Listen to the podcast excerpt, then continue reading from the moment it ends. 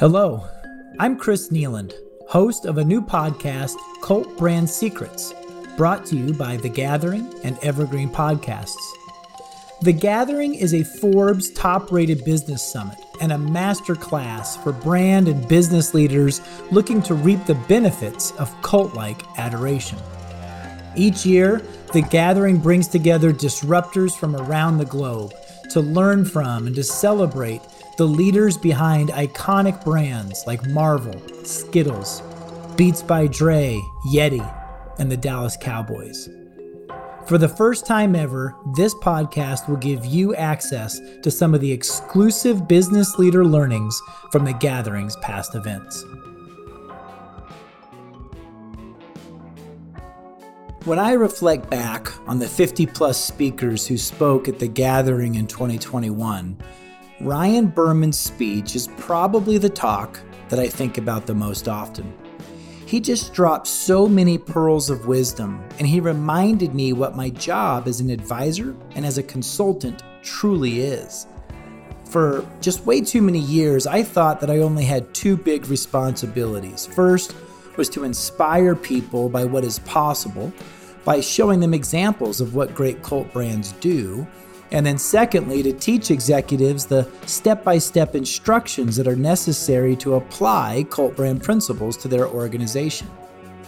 But I was missing a critical third part of my job description, which is after I help someone have the desire to improve, and after I give them the know-how to improve, I must also help them have the courage to improve.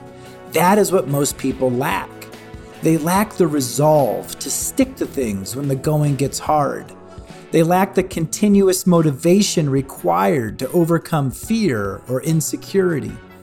They lack the courage to stick their necks out and to zig when their boss or the peer pressure of their company wants them to zag. Ryan specializes in courage.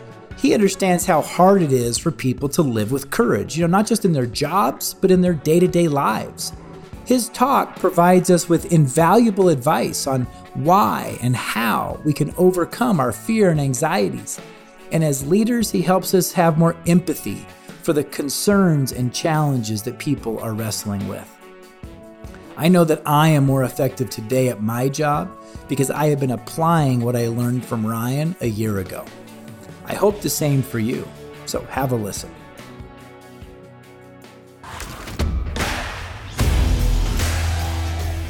I promise I'll keep it real with you if you keep it real with me. My name is Ryan Berman. I am the founder of Courageous, and what you see here on the screen is where I've been spending my last year. I call it the Courage Cave. It's been a crazy journey, and I've been flying around Zoom, basically Dubai, England, the US, of course. My energy is ready to roll. Thank you so much for having me. Who am I? Like I said, I'm Ryan Berman. I'm the founder of a company called Courageous, the author of a book called Return on Courage, and the co-host of The Courageous Podcast. Really, my core business is being an agile special forces that helps you pinpoint what makes you special. Now more than ever, we need courage. I think you can see that all of us are a little bit afraid, a little bit scared for the future. And my hope is to help walk you through that, give you some tools for courage so you can move forward. Now, most of us are one of the following four. We're even stuck. We're stale. We're slow, can't have those hard conversations. Or deep down, we're scared. And we're just afraid. We're afraid to have those conversations with our leaders about what's going on in the workplace. And before we move any further, I want to address the elephant in the room, which is the old adage, how do you eat an elephant? Now, there's an actual answer to this, which we're going to come back to in a little bit. But do you have time to eat an elephant one bite at a time? Could you imagine going to your boss and being like, well, we're going to eat the elephant one bite at a time. Just come back in 2027 and we should have an answer for you. And that means that your number one competitor is time. And if I could help you pick up time, get you clear, have hard conversations that need to happen, and create belief, you will pick up time inside your organization. This means the only competitor you need to worry about is yourself. And can you pick up time inside the company? If you want to be a great teammate, I always like to say, learn to be a great time mate. Go right at it and have those conversations with your team. To me, courage is a team sport. There's an R in courage for a reason. And there's three things I know about courage for certain. One, change happens. I love this quote. I love the quote because it's as relevant today as it was 210 years ago. And where change is needed, courage is needed. I believe that courage is the gas and risk is the brakes. Now, what happens if you hit the brakes of the business? The business doesn't go anywhere. What happens if you hit both pedals at the same time? I actually don't know and don't think we want to know. So now it comes down to how much are we hitting the gas? Now, I do believe conversations about risk mitigation, unbeknownst to you, are conversations about courage mitigation. That means if you're risk adverse, unbeknownst to you, you're also courage adverse. And the number three thing I know about today is that the truth matters. If you're at an agency or you run an agency partner and you don't let them in to see your culture, they are handcuffed. This is how the old way of marketing used to work. You had your product over here and just your story over here, and there's just a little bit of crossover. Now I believe it's more like DNA. It's got to be connected. It's got to be honest. It has to be mirror the culture, and the next generation is going to demand that. If you're telling the outside world this, but on the inside your culture is this, you have a serious problem. You're going to have an attrition issue. Okay, we are living through a very cloudy time right now. I would call it a clarity epidemic. And you can see why it's so hard for us to make decisions. Next thing you know, your boss is telling you one thing. Maybe the board is saying something else. That social media wizard is telling you, hey, our customers demand this. And there's so much information coming at you that you make no choices. You go through no doors and you get passed by somebody else. Now, we said we were going to keep it real today. So put your business on timeout for 1 minute. Where are you on this spectrum? Are you a coward brand, a stasis brand, an iterative brand, an aspirational brand? Or are you a courage brand? Now, without me even having to define these five categories, in your heart, you know where your business is. My sole goal is to move you up that chain to a courage brand, and that takes change. Or if you don't like change, as Eric Shinseki, a four-star general, says, you're going to like irrelevance even less. Now, I had the luxury of going on a 1,000-day listening tour. I see myself a bit like a change mechanic. And over those 1,000 days, I had a chance to talk to the brave, the bullish, and the brainiac. On the brave side, I spoke to astronauts and Navy SEALs and tornado chasers. And I spoke to this woman right here. Her name is Loretta Hidalgo. She was a founding astronaut at Virgin Galactic. And the universe is a funny place. It's back in 2017. At this point, I'm running a 70-person agency down in California. And she's like, come up and have lunch with me when you can do that sort of thing in person. And so I pop up to Orange County. And before our trays even hit the table at lunch, the astronaut says to me, so, what makes you qualified to write a book about courage? Touche, astronaut. Well, I have been writing pithy one-liners on Twitter for a living. That's pretty courageous. And she proceeded to tell me, no. I didn't tell you to write this book. Part of your journey is figuring out why you chose to write this book in the first place. And she proceeded to tell me that her definition of success is when there's no daylight between the personal you and the professional you. Now, as a guy that's been in the service business for 20 years, that had me driving back in silence with my hands in the 10-2 position. And the truth is, when I looked at myself, I wasn't really sure why I was servicing the clients other than that's what my job had suggested. And if you don't know what you stand for, you never know when to take a stand. The second B were the bullish. I had a chance to look behind the curtain at Apple and Google and Method and Harvard. This man right here is Steve Willite. He was hired directly by Steve Jobs. I had 3 conversations with Eric Ryan from Method and Welly. And I was fascinated by the biggest companies on the planet were also the most agile. You'd think it would be the little company that could be nimble, but these big companies were putting process and infrastructure and resources, and that's how they were changing and staying ahead of the pack. The final B were the brainiacs, clinical psychologists and immunologists, the CEO of NeuroGym, who's also the co-writer of The Secret. His name is John Assaraf. And I was just fascinated by how the brain works. Like, what is actually going on in a courageous moment? when I need to be courageous? What's going on inside that brain? Now you throw all that in the soup and you come out the other side with a little bit of bad news. So we got to slog through what I call the four truths of the business apocalypse. And if any one of these is happening by themselves, that would be brutal enough. But the fact that all four are swirling at the same time, you can see why companies are perishing at an all-time rate. That's our number one. You got 52% of the Fortune 500 since 2000 that are now gone. And that number is going to hold. Almost half of the S&P 500 in the next 10 years are going to be replaced. Public companies have a shorter lifespan than just ever, says the Boston Consulting Group. And they say no shape, size, or sector is safe.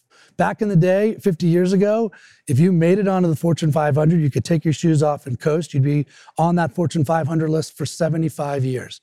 Today, what do you think it is? The answer? Under 12. So this is real. It is real. The companies are carouseling on and off the Fortune 500. There's going to be 9,000 brands that rattle on and off the Fortune 500 in the next 6 decades. John Chambers predicts that 40% of all companies will be dead in 7 years. Now, why would I go and throw statistic after statistic after statistic up on the screen like this? The truth is, you don't think statistics have anything to do with you or your business. You think statistics are for other businesses. But the fact is, we have a literal grave danger that's right in front of us. And it's one of two.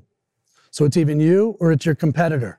Truth number two is what got you here won't keep you here. This is Jonathan Mildenhall, used to be the CMO of Airbnb, very talented. He says, the thing that drives a lot of traditional companies is the fear of losing what you already have. And we hold on and we squeeze the sponge and get every point out of that last innovation because we're so afraid to make investments in other spaces. And I truly believe this idea was why this particular slide happened. Probably the saddest slide in my deck. I believe this is the last social media post for Toys R Us. Although I don't think that's a Jeffrey Toys R Us suitcase right there. But Toys R Us is making a comeback. Again, my hope is that they see themselves not in the toy business, but in the joy business. Again, if it's all about clarity, what decisions can be made through the joy business? And again, they know they can't compete on price with Amazon. These are the three truths of one, number, retail fail is here to stay. Two, we've got this mass offline to online movement. A word on the street is that Amazon's actually taking 75 cents of every dollar from offline to online. There's a reason this man here is smiling because 90% of us are absolutely satisfied with Amazon. So it is a tough time to be in a business right now when this is your competition. This is Roger Martin. He ran IP for Qualcomm. 30,000 employees, they've got a campus. And for our hour-long interview, for 50 minutes, he talked about zombies. He said, if someone in the beginning would have recognized that the zombie was dangerous and taken it seriously, they could have quarantined it and killed it. These slow-moving zombies are the same things that are taking our businesses down. But we actually don't believe they're going to come take down our infrastructure and take our business down. He says, nobody believes that the danger is as big as it is. We're conditioned to believe that the status quo is going to continue forever. Now, it's hard to work on your tomorrow when you have no time. And we're back to time again. You need time, but you don't have time. And we've got turnaround time issues in the organizations, and we've got turnover time issues. And every time somebody leaves, you got to find somebody else, and you got to hope you can train them up, and it slows you down. We've got a lot of stress right now and too little speed. The stress is coming from pandemic business. It's all these meetings in Zoom. Not enough think time, all this do time. So how do we actually make think time? And then on the too little speed side, there's a lack of clarity, there's a lack of process, and with our next generation, there's a lack of trust and a lack of empowerment.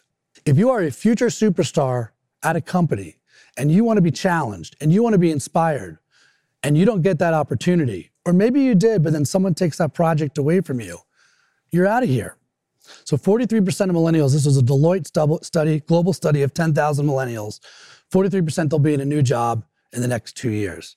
Now, I actually think because of the pandemic, there'll be a little bit of course correction here, but you can't deny the fact that this is the highest turnover rate we've seen in the last 16 years. The fourth and final truth is that we're literally wired to fear change. We are afraid to make a move. This is my brain Sherpa. His name is Nicholas Alp. He's a Cambridge PhD and an immunologist.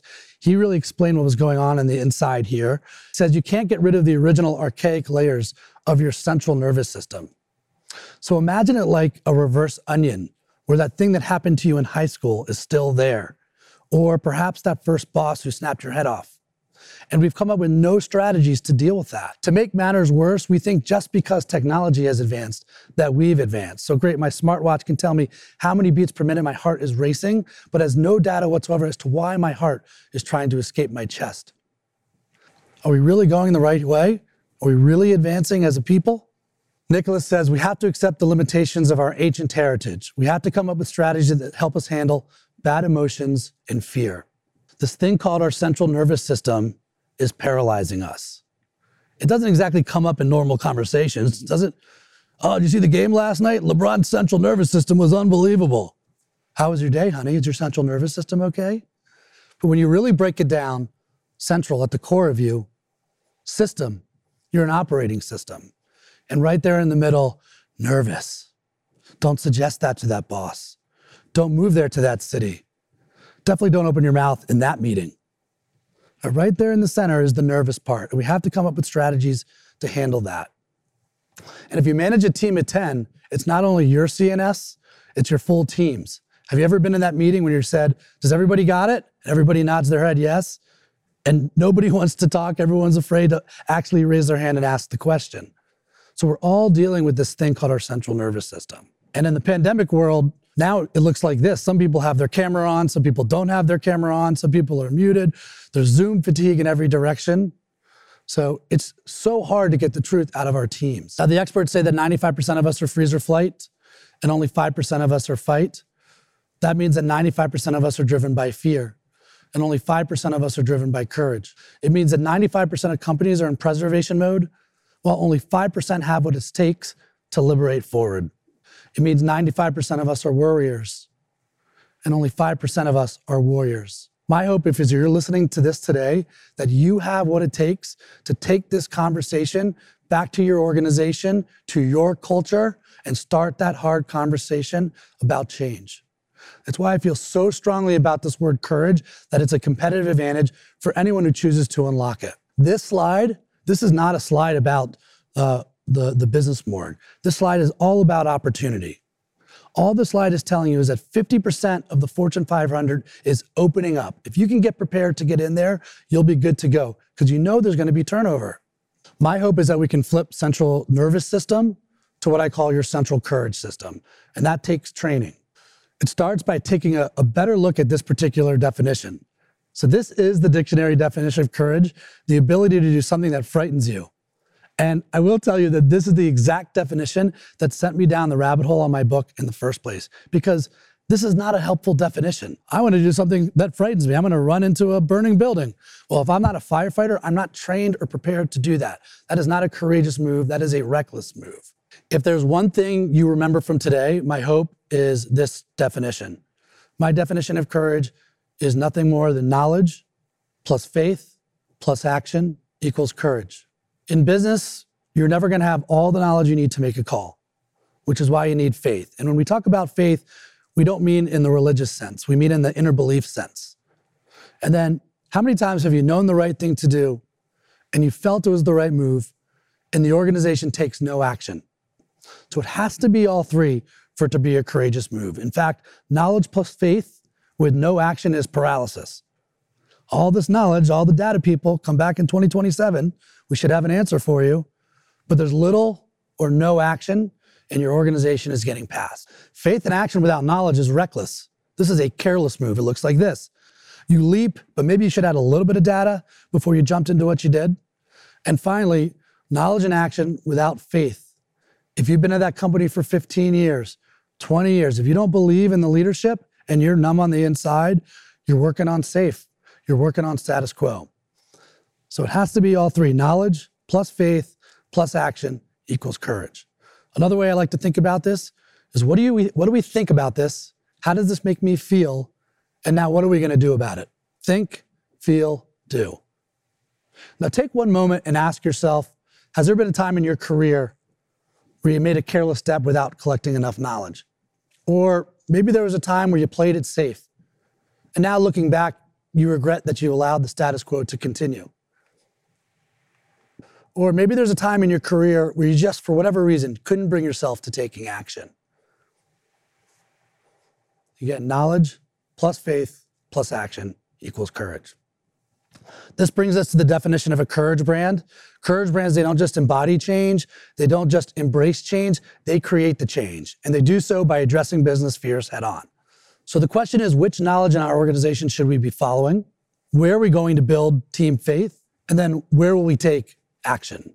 Now, in the spirit of we don't have hours here, I go into greater detail in the book, Return on Courage, just what the world needs is another person with an acronym. But there is a price to becoming a courage brand. What I wanted to do was leave you instead with three big, bold takeaways, one on knowledge, one on faith, and one on action. When it comes to knowledge, again, we're back to the clarity epidemic, right? We have to get clear fast. Are your values real or are they BS? Are they just collecting dust on a wall, or do they actually value and align with the people that are walking your halls? Now, I do think we should switch this word from fearless to fear more. And what I mean by that is there's a famous proverb that fear and courage are brothers. You actually cannot get to the courageous choice without first channeling it through fear. But what most of us do in business is we suppress that fear versus address that fear. At Merck, one of the exercises they do at their offsite is a what could kill the company exercise. And they break up into groups and they bring to the surface the biggest fears of the business. And then they decide if they want to invest in those ideas or not. That is a great example of not being fearless, but fearing more and not waiting for that fear to get you. So take a second here and think about the biggest hurdle you've got. It could be on your team, it could be in your company, but just have the courage to write it down. I love this quote from Sally Hogshead. She says, different is better than better. So as you think about your clear, you have to be clearly different. We have to have something that's ownable. And when you have that thing that's ownable, that's what's piping through this DNA. When it comes to building faith, we're finally back to how do you eat an elephant? And to me, the answer is with a pack of aligned strategic lions. To me, when everybody's playing off the same playbook, that's when you actually have a shot to take down the elephant. And it is incredibly hard to do this when you're in a watch your back culture versus a got your back culture. When you're in a watch your back culture, you feel like the elephant. You feel like someone's coming for you. You can't trust anybody in any direction, and that's slowing the organization down. But when you're in a got your back culture, you guys are a pack of aligned lions. You can take down that elephant, and you can do it fast together. I think this is a direct reflection of leadership. Poor leaders, unfortunately, turn leadership into cheerleadership. We start rah-rahing to our staffs versus giving them the truth and giving them what they really need. And remember, I'm a writer, so I make up words. I'll admit it. I do believe the goal of leadership is what I call believership. And you even make believers in organizations or fake believers. Now, do fake believers wear a T-shirt that says fake believer in Zoom? Of course not. They nod and smile, and they collect a paycheck. And meanwhile, they're rolling their eyes when the Zoom goes away. So how do you actually make believers inside an organization? Phil Knight from Nike says, belief is irresistible. It actually minimizes attrition. Lots of ways to make believers. The one we're going to talk about today is, and this is incredibly annoying for the leadership team, but repeaters make believers. We have to say the same thing over and over again, so our team sees the consistency of our messaging. I adore this idea from Converse. They call it a conviction statement, but they start and end every meeting with this statement. Okay, it's turned into an expectation for them. Converse believes that unleashing the creative spirit will change the world. Jeff Cottrell, who used to be their chief marketing officer, said, hey, I didn't know if someone was on their first day, their 10th year, and so we would always start and end every meeting with this particular idea. It's annoying for any leader to repeat themselves over and over again as you think you're over-communicating, but consistency is what your team craves. Furthermore, it's annoying for any leader to repeat themselves over and over again as you think you are over-communicating, but consistency is what your team craves.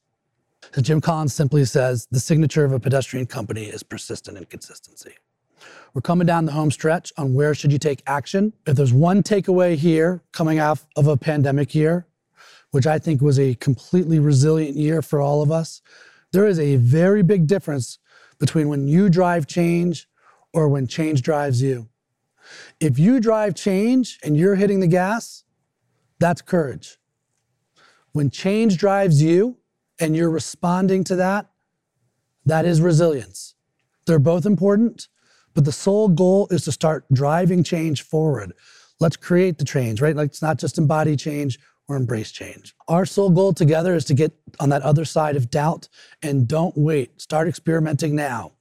When you get to the doors, pick a door, choose a door. Remember, courage starts with one, starts with you, and then have the courage to talk to someone else on the team, which it goes to two. And then hopefully it becomes like the Rudy moment where there's a few, and then there's a crew, and then you have this uncontrollable slew because it's taken over the culture, and you actually have a courageous arena. It's not enough to be bold. We have to act bold, and it starts with you. My hope is that you won't just look at the world differently, but that you'll take a chance and you'll do the world differently. My hope is that you stay courageous. Thank you.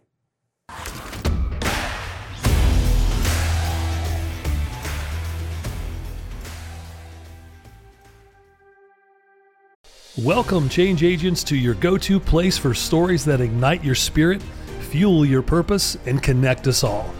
We believe in the incredible power of the human spirit, its boundless resilience, and the inspiration it brings to our lives. On the Driving Change podcast, we'll journey together through the extraordinary yet very relatable experiences of some of the most amazing people on earth. Our mission? That through these stories, we might just spark change within you and awaken a newfound motivation to harness your unique gifts to make a real difference in the world. So get ready to be inspired and join us on this incredible adventure. You can find the Driving Change podcast on Apple Podcasts, Spotify, iHeartRadio, or wherever you love listening to your favorite podcasts. Honestly, I don't really have much more to add. Ryan spelled it out so clearly. I especially love his point about eating an elephant with a pride of lions. In my experience, the easiest way to do hard or scary things is with the help of others. Just as there is safety in numbers, there is also confidence in numbers. I think more brand leaders need to be more accepting of help and more collaborative in their approaches. Marketing and brand building are team sports, and you'll need different skill sets and different perspectives at different times in order to overcome various obstacles and move at the speed necessary to make a noticeable impact. You know, Ryan spoke a lot about time and speed, and I agree that spoils often don't go to the best solution, but rather the first to market, or the most responsive, or to the company best able to react to something that's highly topical or culturally relevant. So is your organization really optimized for speed? And is it as comfortable with risk as it needs to be? I know many cult brand leaders who would say that their culture's willingness to move fast and to travel down paths less traveled is their single greatest competitive advantage. I wish that for you. So keep listening to these podcasts and fill your head with examples of what's truly possible. And then give us a call if you need some help to do something awesome. Until next time. Once again, this is your host, Chris Neeland, and you've been listening to Cult Brand Secrets, where we explore the great speakers and insights shared at The Gathering, a Forbes top-rated business summit. Learn more about The Gathering at cultgathering.com. If you enjoyed today's podcast, please rate and review us on your podcast app. It really helps. Cult Brand Secrets is a production of Evergreen Podcasts. Learn more about our podcasts at evergreenpodcasts.com. Special thanks to Connor Standish and Laura Winter for their assistance in making this podcast possible. Also, I'd like to thank our producer and audio engineer, William Pritz, as well as executive producers David Moss and Bridget Coyne. I'm your host, Chris Neeland. Thanks for listening.